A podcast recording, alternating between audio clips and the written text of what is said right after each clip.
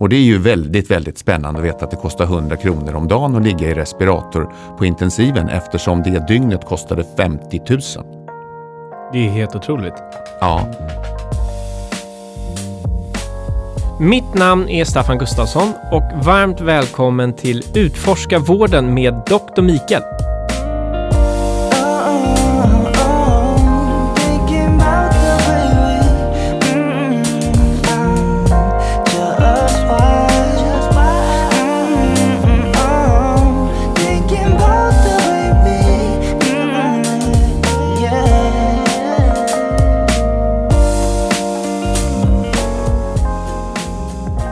I dagens avsnitt reder vi ut det här med vad vården egentligen kostar.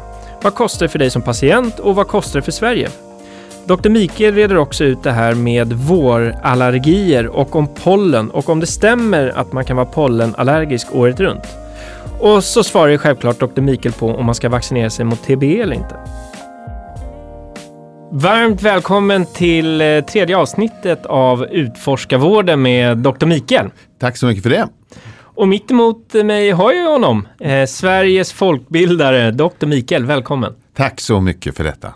Hur är läget? Hur mår Det du? är alldeles utmärkt. Solen står som spön i backen och jag är glad. Härligt! Jag ser att du har fått lite bränna faktiskt. Jag har faktiskt varit ute i åtta minuter. Ja, du ser! Men du, åter till allvaret. Hur Ja. har det gått med flytten? Ja, den eh, har förlöpt ganska väl faktiskt. L- lättare trötthet i ryggslutet. Det är ju mycket lyfta och bära. Även om man har fått mycket hjälp så har det. Men det har gått bra. Nu är ju inte här Fördomspodden, men eh, jag ser ju dig som en person som eh, packade upp alla lådor på en vecka och sen har du bara njutit. Ja, jag river upp det rätt mycket och rätt fort. Så där. Men det var rätt mycket. 120 lådor per person. Så att det, man måste göra det lite strukturellt. En bra träning. Ja, det är, ja, det är på, i alla fall på bålstabiliteten att vingla runt med de där lådorna. Härligt. Nu tänkte jag att vi skulle dyka in lite i frågan vad vården egentligen kostar.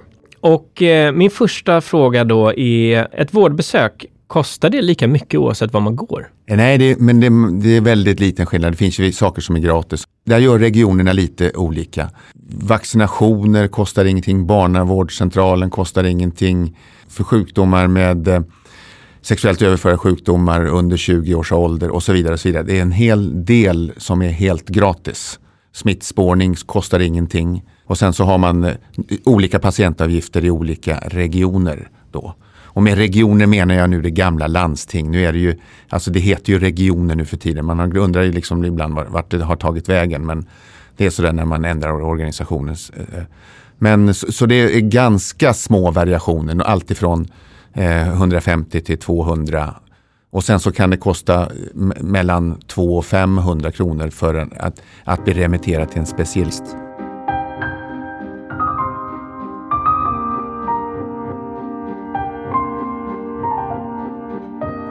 Sen är det en annan, helt annan historia om man behöver vård på sjukhus och sånt där. Och det, där finns, dels så finns det högkostnadsskydd som är olika i olika regioner. Men på ett ungefär kostar det också 100 kronor om dagen när man är inlagd. Och det är ju väldigt, väldigt spännande att veta att det kostar 100 kronor om dagen att ligga i respirator på intensiven eftersom det dygnet kostade 50 000. Det är helt otroligt. Ja, och det är det skillnad också på intensivvård, vanlig intensivvård och neonatalsjukvård och sånt där. Då kan man ha passerat 100 000 per dygn. Och, att, och i ljuset av detta så försvinner den patientavgiften på 200 spänn och 100 spänn om dagen. Det är liksom ingenting. Och det är ju det här som är styrkan med svensk sjukvård. Att den är hyfsat rättvis. Vi har nästan inte några korrumperande sjukvårdspolitiker. Eh, och, eh, men några går- har ju gått före kön lite här och där. Det var precis, jag, vet, jag Ja, visste ja. inte om jag vågade hugga Ja, på den ja, där, men du gjorde det själv. Ja, för, för tusan alltså. Men, det är, men om man jämför, jag har jobbat i USA och jag, det, jag har sett en mängd avarter med system, med, med försäkringssystem som inte någon kan övergripa. Man förstår dem inte, de är orättvisa. Man ska livnära en hel sektor med sin sjukdom. Och det har vi väldigt lite av. Jag förstår. Så att eh, med det sagt då, då stryker jag min nästa fråga. För den, den var ju då faktiskt att var femte svensk vill veta mer om hur privat vård fungerar. Ja, det är, privat vård är ju oftast en försäkring. Du betalar en årsavgift eller vad du nu gör. Eh, och doktorn betalar en malpractice insurance, nu jag tar USA som exempel, mm. som kan ligga någonstans mellan 40 och 60 procent av det totala man drar in. Som doktor, i synnerhet om man är obstetriker, förlossningsläkare, i många stater så har man slutat jobba ensam. Man vågar inte, man måste ha en second opinion i det akuta skedet. För annars blir man stämd på miljoners miljoner. Mm-hmm. Och då går ju pengarna någon annanstans än till vård. Då går de till försäkringssituationer. Det är liksom som man ska livnära en hel sektor. Och vi har ett bra system. Jag säger det igen, jag är part i målet. Jag har jobbat i 35 år i det här systemet. Visst finns det brister.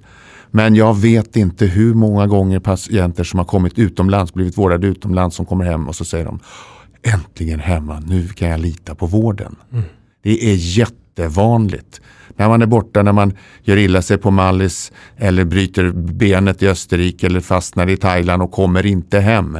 Och det kostar hundratusentals kronor och man får mycket konstig vård absolut noll information så kommer man hem och så blir det som en annan dag, en annan värld.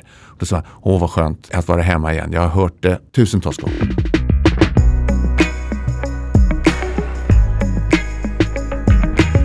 Men det, det, här väcker min nyfikenhet lite för att det börjar ju liksom komma upp lite möjligheter för personer som kanske inte har en sjukförsäkring att betala vård helt själv. Ponera att man vill göra något ortopediskt ingrepp eh, och sen så betalar man den operationen helt själv. För mm. att det då kanske går snabbare till exempel. Ja. Hur omfattas man av skydd? Ponera att allting går åt pipan. Eh, ja. Kan man sätt, åka till akuten då och få, få hjälpen då? Ja. Mm. Det kan man. Vi tar hand om alla misslyckade fall. Vi har ingen rätt att neka. Du går till en plastikkirurg och, och eh, brösten hamnar upp och ner. Eh, och eh, vad ska man göra? Du får en infektion. Vi tar hand om dem. Kom mm. bara. Men det är ändå, det finns ingen vi nekar vård. Vi hjälper papperslösa. Vi hjälper alla. Jo, vi pratade här tidigare om listning eh, och hur det fungerar. Mm. Eh, och eh, hur får egentligen vårdcentralerna betalt? De får ju betalt per person. Men det finns olika system i olika regioner hur man blir ersatt, hur vårdcentralen blir ersatt. Och här har jag lite kunskap ja. såklart eh, inom, den här, inom det här. För att eh, så som det fungerar är ju att eh, man har en kapiteringsersättning. Vilket innebär att beroende lite på hur gammal du är, är du barn eller gammal så tenderar vårdcentralen att få lite högre ersättning. Är du mitt i livet så får du lägre ersättning. Och många gånger är det ju regionerna, alltså det politiska beslut bakom det här. Om vi backar bandet ett x antal år i Stockholms län till exempel, då var fokus på att man skulle få ner köerna till vårdcentralerna, då fick man en ersättning per besök. Så att då var det in och ut, in och ut, in och ut. Mm. Och då ökade konsumtionen ganska kraftigt i Region Stockholm. Och vilket nu man har gått tillbaka till ett system där man får då en fast ersättning per år som ligger någonstans mellan 400-500 kronor till 1500 kronor per år. Beroende på vilka förutsättningar eh, eller vilka, hur gamla de här personerna är. Och sen så har vi andra regioner, så här kan man till och med väga in socioekonomiska faktorer som styr lite ersättningen. Så att beroende på om du bor i ett område där det är mer utsatta, där man har mer högre grad av sjukdom, då kanske man får högre ersättning. Ja, ja det verkar ju rimligt att det är så. Sen tror jag den enskilde eh, vårdtagare när man väl eh, liksom söker sin vård att då är det, det här kommer långt ner på den här listan med punkter. Varifrån kommer pengarna och sånt där. Utan när man är sjuk så vill man bara bli frisk. Ja, men jag tror att det, det intressanta i det här som jag inte tror vi, vi, som medborgare tänker på så mycket. Det är hur systemet faktiskt fungerar. Ja. Vilket innebär att när du går till din vårdcentral och ska träffa din husläkare så är det då får du betala en patientavgift. Så ibland så kan det bli ganska dyrt när man ska göra olika undersökningar och utredningar och så vidare. Så är det verkligen. Vi har fått frågor till oss varför man ska bli kund till vården.se. Och det kan egentligen koklas ner till två huvudanledningar. För det första så är vi väldigt duktiga på att hjälpa dig att få fler patienter, eller kanske fler patienter av en viss typ. Och den andra anledningen är att vi kommer hjälpa dig att effektivisera dina flöden och kanske styra om de här fysiska telefonsamtalen in till smartare digitala kanaler helt enkelt. För det vi kan hjälpa dig med, det är ju att fylla de här tiderna som blir avbokade eller kanske göra lite enklare att minska administrationen och göra mer digitala tjänster.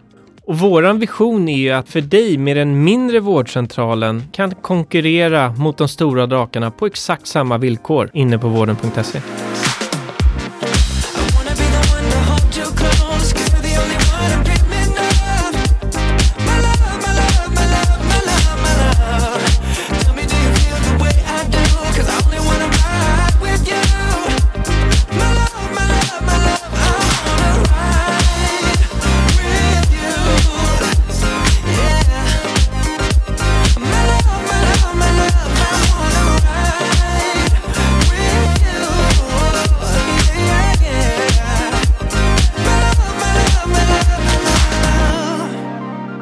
Vi har fått väldigt många frågor om vårallergier och det ligger ju såklart i tiden nu när eh, blommor, allting ska börja blomma.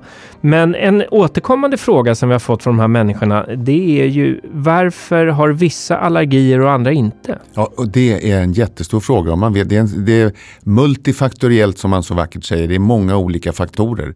Eh, man kan väl säga så här, för 50 år sedan så rörde det sig om kanske 10 procent av befolkningen som var allergisk mot någonting.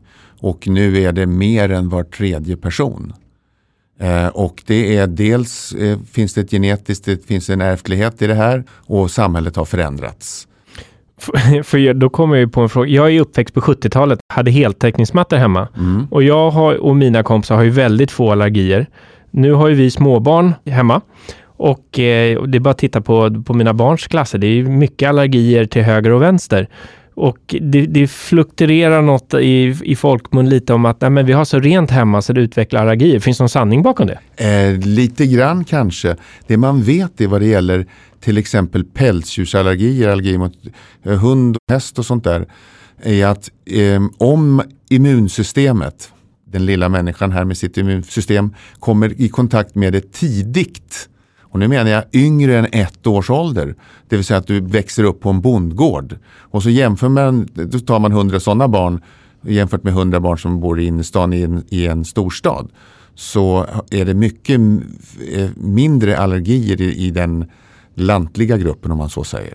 Så att, är det så här att man eh, ska eh, träffa, om man, eh, man tänker sig att eh, man, man är orolig för att barn ska få allergi och sånt, där, ska man förhindra det så ska man komma i kontakt med hund och katt och, och djur i väldigt tidig ålder. Så det funkar nästan efter samma principer Mm. som vaccin? Eh, lite grann. Immunsystemet är ju så nytt då och sen men kommer du redan vid 3, 4, 5 års ålder då är du för sent ute eh, och då kommer du inte kunna påverka det.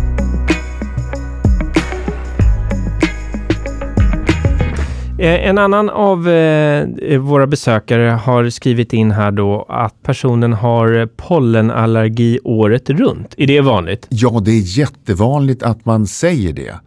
Eh, det är helt omöjligt att man har det. Eftersom det bara, och det, sen ska vi inte ha en, en pollenkalender men det börjar ju med al och hassel och sen så kommer björk som snart är på gång då. Eh, och sen kommer olika sorters gräs och sådär. Eh, och det brukar vara väldigt distinkt ändå. Klart man kan vara allergisk mot flera saker. Men det kan vara i undantagsfall allergisk ifrån mars till augusti. Men man, de flesta, överlägset de flesta har en topp av någonting. Det vill säga gräs eller björkpollen till exempel i maj då. Men har man det året om då är det ju någonting annat i ens omgivning. Men det är det här typiska rinnsnuvan, klåda i ögonen som är det liksom, att då är, har man en allergisk reaktion mot något. Det kan vara kvalster i sängen eller, eller något som man inte tål eller eh, mögel eller någonting i, en omgivning, i den omgivning man befinner sig året om. Och då kommer jag osökt in på, som jag verkligen lider med, det är ju alla pollenallergiker där ute nu som eh, när våren står i blom, som lever nu under de restriktioner som finns kopplade till covid och corona. Ja. Vad ger du för tips för dem? För det, det är ju så många som går runt och snurvlar och alltid gör det det här året. Tiden Jag- på året. Tips, jag tycker alltså inte att det är så svårt. Vi, ja, vi har ju haft uppe det i Nyhetsmorgon, det står i artiklar i, i dagstidningarna.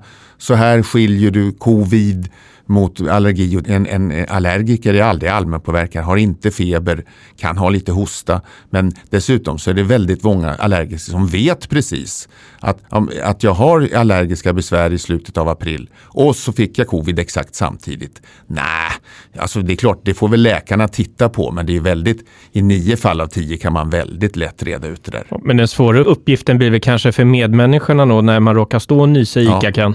Ja, ja det brukar ju säga det, så att hostar en så skiter hundra på sig. eh, och eh, det ligger något i det. Hur funkar det då med korsallergi? Korsallergi är till exempel till, med björkpollen då, då finns det i något annat ämne så har man delar av den här, det här allergenet, den här ytan, prote, proteinet som man reagerar på. Så det finns det delar av det som, ger, eh, eh, som liknar pollen och då får man mot det. Till exempel eh, någon, någon, frukt eller eh, äpplen eller något sånt där. Och då, har det, då, då, ser det här proteinet i skalet likadant ut som pollen. Och så kan eh, immunsystemet inte skilja på det och då får man eh, reaktion mot det där. Mycket, mycket sällsynt att man anafylaktiska reaktioner är alltså den här chocken, den, här, den livshotande chocken, nöten som man, och den, det sväller igen i halsen och sånt där. Vad det gäller korsallergi så brukar det inte bete sig på det sättet. Och eh, hur ska jag nu på bästa sätt behandla min pollenallergi? Den ska behandlas som vanligt. Det är ganska vanligt dock är att man bryter eller slutar att bli så noggrann när man har blivit lite bättre och det är lite synd. Nu finns en trappa hur man använder sig av behandlingen och det är ju egentligen lokal behandling och systematisk behandling, systembehandling. Det vill säga att man använder sig av sprayer och droppar och sen så kan man med kortison eller andra eh, histamindämpande eh, mediciner. Och det finns i spray, det finns inhalationer och det finns droppar och sånt där att använda för ögonen. Och sen så finns det tabletter, antihistamintabletter. Och, och sen finns det ju kortisontabletter att ta till och köra kurer och sånt där. Men det, det gör man ju inte på egen hand utan det, kan, det gör man ju i, tillsammans med sin husdoktor. Då. Jag har ju hört från vänner och bekanta som har väldiga problem med det där som har fått spruta kort och gott. Ja. Så, som har funkat superbra. Eh, det, ja, det, finns ju, förr hette det hyposensibilisering, nu heter det någonting annat. Men då får man 50 sprutor flera gånger i veckan under mycket lång period. Och det blir speciellt och då ska man ha mycket uttalade symptom. Mm, så det är inte bara en spruta som har glasen? Nej, det är nej. det inte. Men, det, men det finns, det är på gång att man kan långsamt då vaccinera sig med tabletter som, man har, som smälter på tungan. Och det mm. håller man på. De är hyfsade för rätt grupper. Men man har inte hunnit eller hittat hela vägen. Men det kommer att komma. Och, eh, finns det någon koppling mellan ärftlighet och pollenallergi? Mycket stor koppling. Om ingen av föräldrarna har en allergi så kanske man är någonstans mellan 10 och 15 procent. Om en förälder har allergi så är, har man uppemot en 30 procent. Om båda eh, föräldrarna är, har någon form av allergi då kan det vara mot 50 procent. Om båda föräldrarna har en specifik allergi som pollenallergi, och då är sannolikheten att barnet ska få det en 60-70 procent. Så att det har en, finns en stor ärftlig faktor här.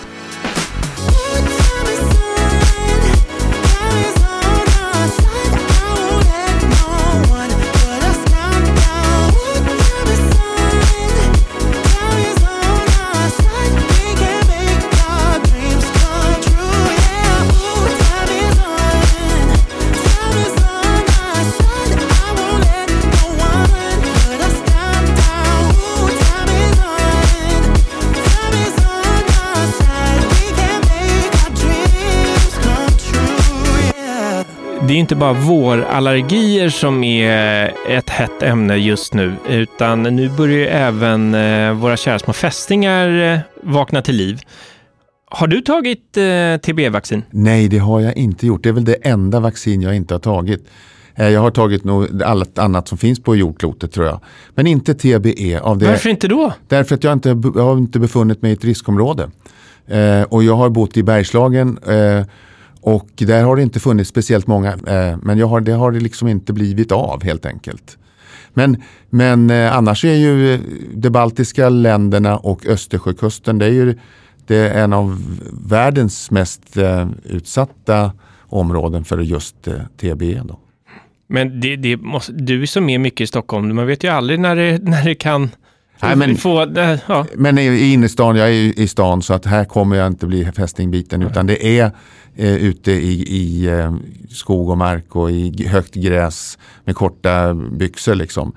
Men, men jag, på Hötorget får jag en ja, jag fattar. fästingbett. Men, nej, men jag kan bara flika in, nej, men jag berättade det för dig lite innan. Min fru är jättesjuk i TB. Ja, och det var en klassisk, det var midsommar ute i skärgården. Eh, men då fick hon faktiskt sin första fästing och det här var två år sedan. Och eh, hon har tagit första sprutan, för tydligen man ska fylla på va? Ja, just det. Men det är fyra doser man har principiellt sett. Och så fyller man på. Men hon hade tagit en. Blev sjuk någon vecka senare, vanlig influensa. Sen så blev hon frisk. Eh, och sen så gick det ytterligare tre, fyra veckor så var vi iväg på semester. Eh, så hon låg ju på sjukhus nästan en månad i Spanien. Ja. Och eh, det tog ett halvår innan hon var på benen igen. Hon blev ju hjärntrött. Ja. Det var ju eh, väldigt skakig tid. Men det lustiga är att ja, hon hade bara tagit en spruta. Ja, och då har hon förmodligen mildare sjukdom än vad hon skulle ha fått. Nu hör det ju till saken här att eh, det, vi är ett, lever i ett eh, utsatt område vad det gäller eh, fästingburna sjukdomar. Men det är ju bara några få procent av fästingarna som eh, innehåller någonting. Men det har blivit mera, så kan man säga. Det finns ju andra eh, virustillstånd och borrelia och allt möjligt som finns i de där. Så att man, det är klart att ser man en fästing på kroppen så tar man bort den. Men om man nu kan göra det, om man tänker sig att då ska barnen inte kunna springa nakna på en gräsmatta till exempel, eller i gräs eller leka med kort, i, i kortbyxor. Det är klart de kan. Titta på dem när de går och lägger sig. Då är ju, oftast har man inte så mycket kläder på sig. Då ser man ju om det sitter under, i, i armhålor eller i ljumskväck. Då tar man bort fästingen på en gång. Det kan man göra hur som helst, gärna med en pincett. Men man ska vrida till höger och vrida till vänster och senap och kyla och is och allt vad det är. Tag bort den eh, så fort man bara kan. Så har man kommit ganska långt. Men tycker du alla ska vaccinera sig mot TB? I riskområden så tycker jag ja. Eh, och jag har nog ändrat uppfattning tycker jag det. Det här tyckte jag inte 1980. Vi Titta får ha något dem. allvarligt fall per år och ett dödsfall sådär vart femte, vart tionde år. Eh, som från bara en fästing. Och har du något tips då till personer som, hur vet man när man ska ta sin nästa dos?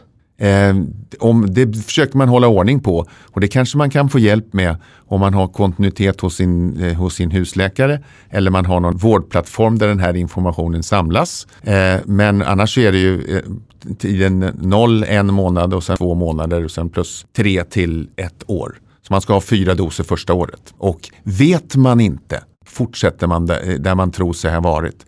Man kommer inte få några symptom om man har överdoserat. Fara? Nej, ingen fara alls. Så det är ingen skillnad på de olika doserna, det är samma sak man får Ja. varje gång. Det kallas för boost så att man, man skruvar upp. Så efter ja, man har ett 70-procentigt skydd, det beror lite på vilken, vilken vaccinationsform det är. Men efter en första dos och sen så kanske man kommer upp då på, på 90 efter två och 95 efter tre. Ungefär så. Och eh, borrelia då? Är, Ja. är det samma sak som TB eller vad är... Borrelia är en bakterie. Så att TBE har vi vaccin emot, mot men vi kan inte bota det. Och borrelia kan vi bota men vi har inget vaccin emot. Och det kan bli väldigt liknande symptom, det kallas för neuroborrelios. Ett antal nerver som går direkt från hjärnan som inte går via ryggmärg. Och, eh, och då kan man få Eh, förlamningstillstånd. Eh, ju tidigare man behandlar desto mindre risk är det. Och vanligt penicillin och så blir man frisk. Om man är eh, lyhörd. Det här är ju, borrelia brukar ju gå med den här klassiska rodnaden då. Och ringen som kan misstas för svamp. Kom ihåg att vill ni så fråga oss så kommer vi tillbaka med nya svar.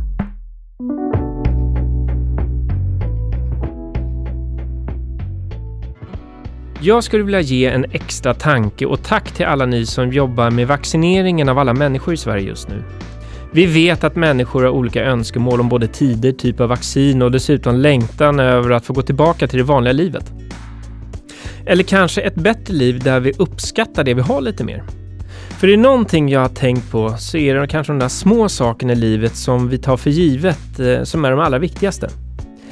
Jag saknar till exempel att få se mina barn krama sin farmor och spontant få bjuda in grannarna på middag och se alla mina kollegor på kontoret. Tänk på en sån sak. Och eh, Dr. Mikael, eh, du har som vanligt på ett enkelt och tydligt sätt eh, förklarat hur vårdsystemet fungerar. Och jag hoppas att du som lyssnar nu eh, känner att du blir lite klokare och du känner att du har större kontroll över din hälsa. För när man vet vad som finns eh, och vad man har rätt till, då kan man faktiskt bara ta bra beslut. Så är det. Stort tack! Och avslutningsvis då, gör som Dr. Mikael säger. Fästingar, håll koll på barnen. Hittar du dem, ta bort dem. Gärna med pincett. Gärna inspektera kropparna, det har jag alltid sagt. Stort tack för idag!